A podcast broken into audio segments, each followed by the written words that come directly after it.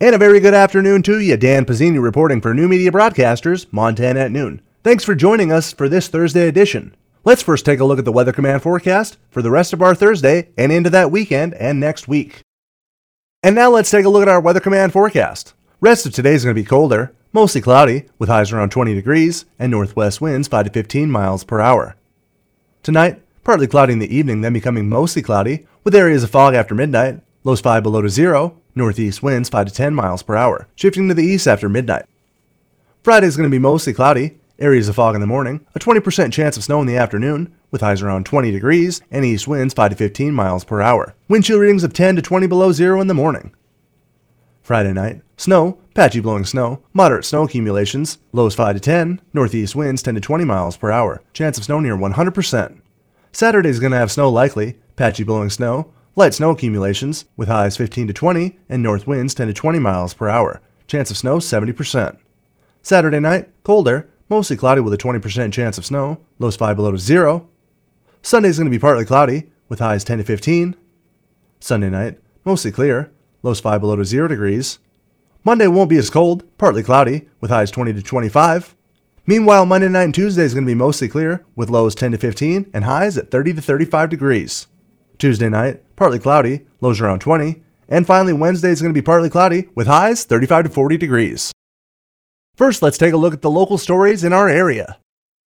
The Havre Food Bank received a generous donation on Monday when 280 boxes filled with milk, cheese, protein, and produce came from the Farmers to Family Food Boxes program from the USDA arrived at their door. Jordan Alpha Terrace is a member of the food bank and says they needed help from the community in order to get the food into the hands of local residents. We're a little overwhelmed when the truck showed up, so we made a quick call out to Tillman's. They sent a gentleman down with a forklift within the hour and helped us unload the, the truck. And then after that, we had loads of individual volunteers come in. Another shipment is expected to arrive this coming Monday morning, with boxes being handed out starting at around 10 a.m. We're going to put some signs up, organize the drive through a little bit, and then we're just going to load up cars and anybody and everybody's welcome to come. And if you are able to come and another family isn't you know come and we'll, we'll load you up for them too. There are no qualifications or paperwork required to receive boxes.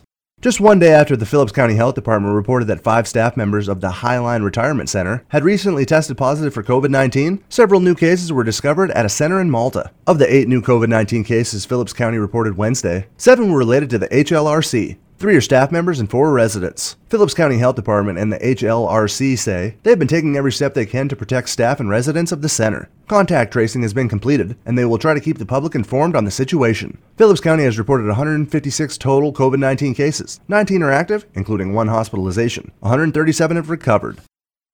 The United States Senate Commerce Committee held an oversight hearing on Wednesday morning to discuss the future of Amtrak, just days after the Empire Builder line moved to a tri weekly service. Paul Tuss, Executive Director of Bear Paw Development Corporation, testified at the hearing on the invitation of U.S. Senator Jon Tester. I know personally how significant this is to Montana's economy. I think it's going to have a significant and detrimental impact. Our folks are just not going to be able to use Amtrak as they have in the past. Once that service becomes less reliable, it's a self fulfilling prophecy that they're not going to use it.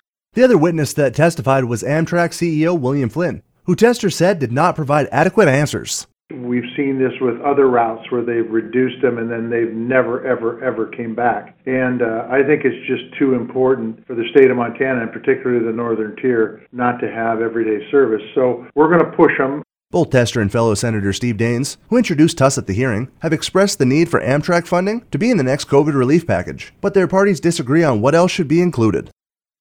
Hill County reported 29 new COVID 19 cases and one COVID 19 related death on Wednesday. Hill County has now reported at least one COVID 19 related death for three straight days, and six in the last eight days. Overall, Hill County has reported 649 total COVID 19 cases. 269 are active, including 12 hospitalizations. 362 have recovered, and 18 have died. Also on Wednesday, the Chippewa Cree Business Committee announced that they would be terminating the lockdown of Rocky Boys Reservation, effective at 6 a.m. on October 22nd. The stay at home order and curfew mandate remain in place. The curfew is now daily from 6 p.m. to 6 a.m.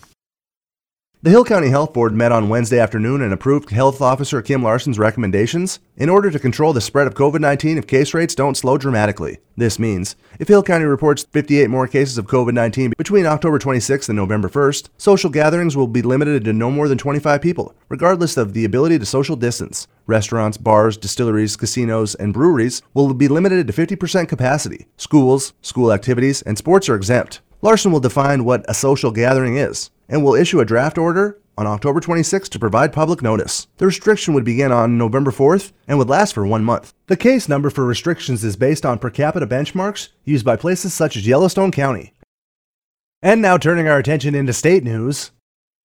A northwestern Montana man is charged with killing his father by setting their house on fire and blocking the exits. Jason Welderly made an initial appearance in Flathead County Justice Court Wednesday on a charge of deliberate homicide for the October 17th death of Daniel Welderly. Jason Welderly did not enter a plea. His bail is set at $250,000. Court records say Daniel Welderly was unable to get around or out of the house without assistance. Deputies found a dresser and shelves barricading a door and bed springs against a window. A preliminary autopsy report found he died of smoke inhalation in the house near Somers. A long term care facility in Montana has been sued after health officials said its staff was negligent and allowed the coronavirus to spread through the facility in Whitefish earlier this year. The AP reported that the lawsuit was filed Tuesday by the estates of three residents at Whitefish Care and Rehabilitation who died from complications caused by COVID 19. The lawsuit argued that at least 13 people died at the facility. The county has had 23 coronavirus related deaths. The lawsuit named the 100 bed long term care facility and its administrator, Reed Crickmore. Crickmore did not respond to email or phone messages on Wednesday seeking comment.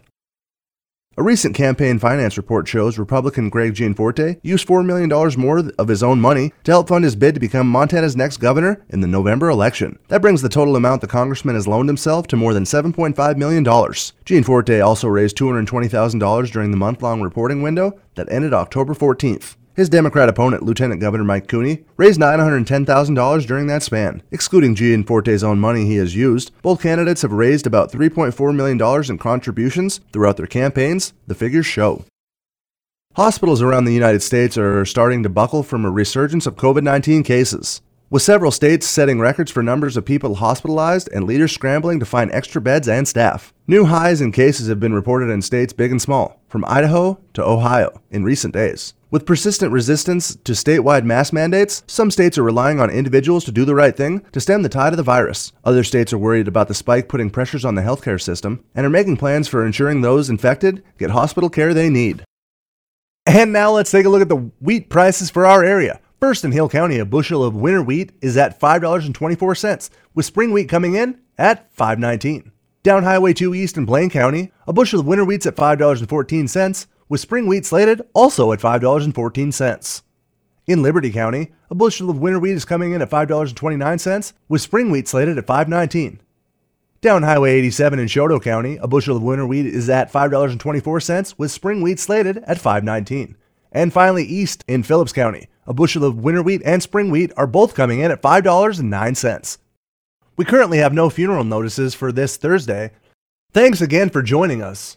Remember, seven days a week, we are your primary news source KOJM, KPQX, and HighlineToday.com. Reporting for New Media Broadcasters, I'm Dan Pizzini. Have yourself a fantastic Thursday, a great Friday, and awesome weekend.